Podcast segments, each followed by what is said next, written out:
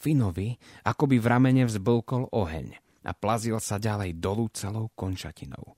Bojoval s takmer 3-metrovými vlnami, usilujúc sa dostať ženu do hompáľajúceho sa koša a následne hore do helikoptéry pobrežnej stráže. Plával smerom dozadu. Zatínajúc zuby, z posledných síl pravou rukou držal okolo pása. Už sme takmer tam, zareval, prehlušiac hluk narážajúcich vln. Zvíjala sa a metala, ťahajúc sa dopredu. Sten! Vzlikala, naťahujúca za potápajúcim sa člnom, z ktorého ju pred chvíľou vytiahol. Nehybte sa, aby som vás mohol dostať do bezpečia. Potom sa vrátim po vášho manžela. Všetko dobre dopadne. Ignorujúc bodavú bolesť v ramene, zosilnil zovretie okolo jej drieku. Svetlo pohltila tma.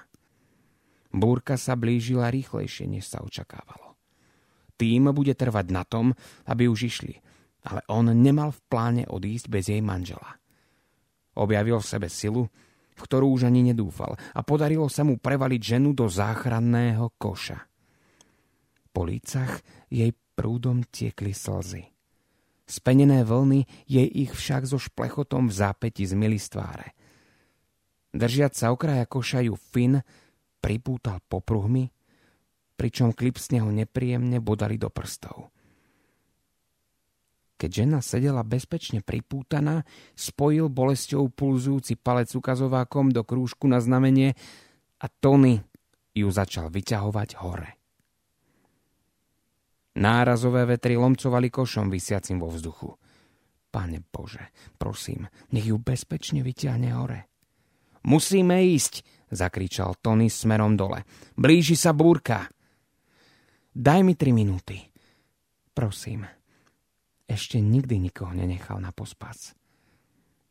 Vyťahujúc kôž na palubu, Tony zakričal na pilota a potom opäť obrátil pohľad k Finnovi. Musíš to dať za 2. Finn vyštartoval k potápajúcemu sa člnu, zatiaľ čo Tony posielal záchranný kôž naspäť dole. Nedostatočné Finnové zábery pod vodou vynahrádzal vietor fúkajúci v smere jeho cieľa. Ešte jedného, Bože, modlil sa v duchu. Dovol mi zachrániť ešte jedného. Zahmlil sa mu zrak a nič nevidel. Pravé rameno odmietlo poslušnosť a nedokázal ním otočiť. Vari sa mu v ramene poškodila rotárova manžeta. Čas sa krátil. Začal zaberať iba ľavou rukou, no sotva sa hýbal vpred. Muž podľa slov jeho manželky uviazol v podpalubí. Ľavú nohu mal zlomenú a zavalili ho úlomky zo zničeného člna. Jeho žena sa ho snažila odtiaľ dostať, ale nevládala ho vytiahnuť. Ľavá strana lode sa po šľahnutí ďalšej vlny takmer úplne ponorila pod hladinu. Musel plávať ešte rýchlejšie, silnejšie zaberať, nevšímať si tú bolesť. Svišťanie rotujúcich čepelí vrtuľníka vo vzduchu nebolo takmer vôbec počuť. Prehlušoval ho rozbúrený oceán. Helikoptéra vzlietla vyššie ponad burácajúce vlny a visiaci kôš sa hojdal nad nepokojnou hladinou mora. Vyvalila sa na ňo prudká vlna a stiahla ho pod hladinu. Len čo sa dostal nad vodu a nadýchol sa, zavalila ho ďalšia. Keď sa opäť vynoril, pred jeho očami sa čln vzdialený iba pár metrov od neho potopil. Prenikavý výkrik manželky, čo stratila manžela, sa rozľahol ponad neúprosné, burácajúce more. Tony zdvihol kôž hore a poslal mu dole lano. Nie!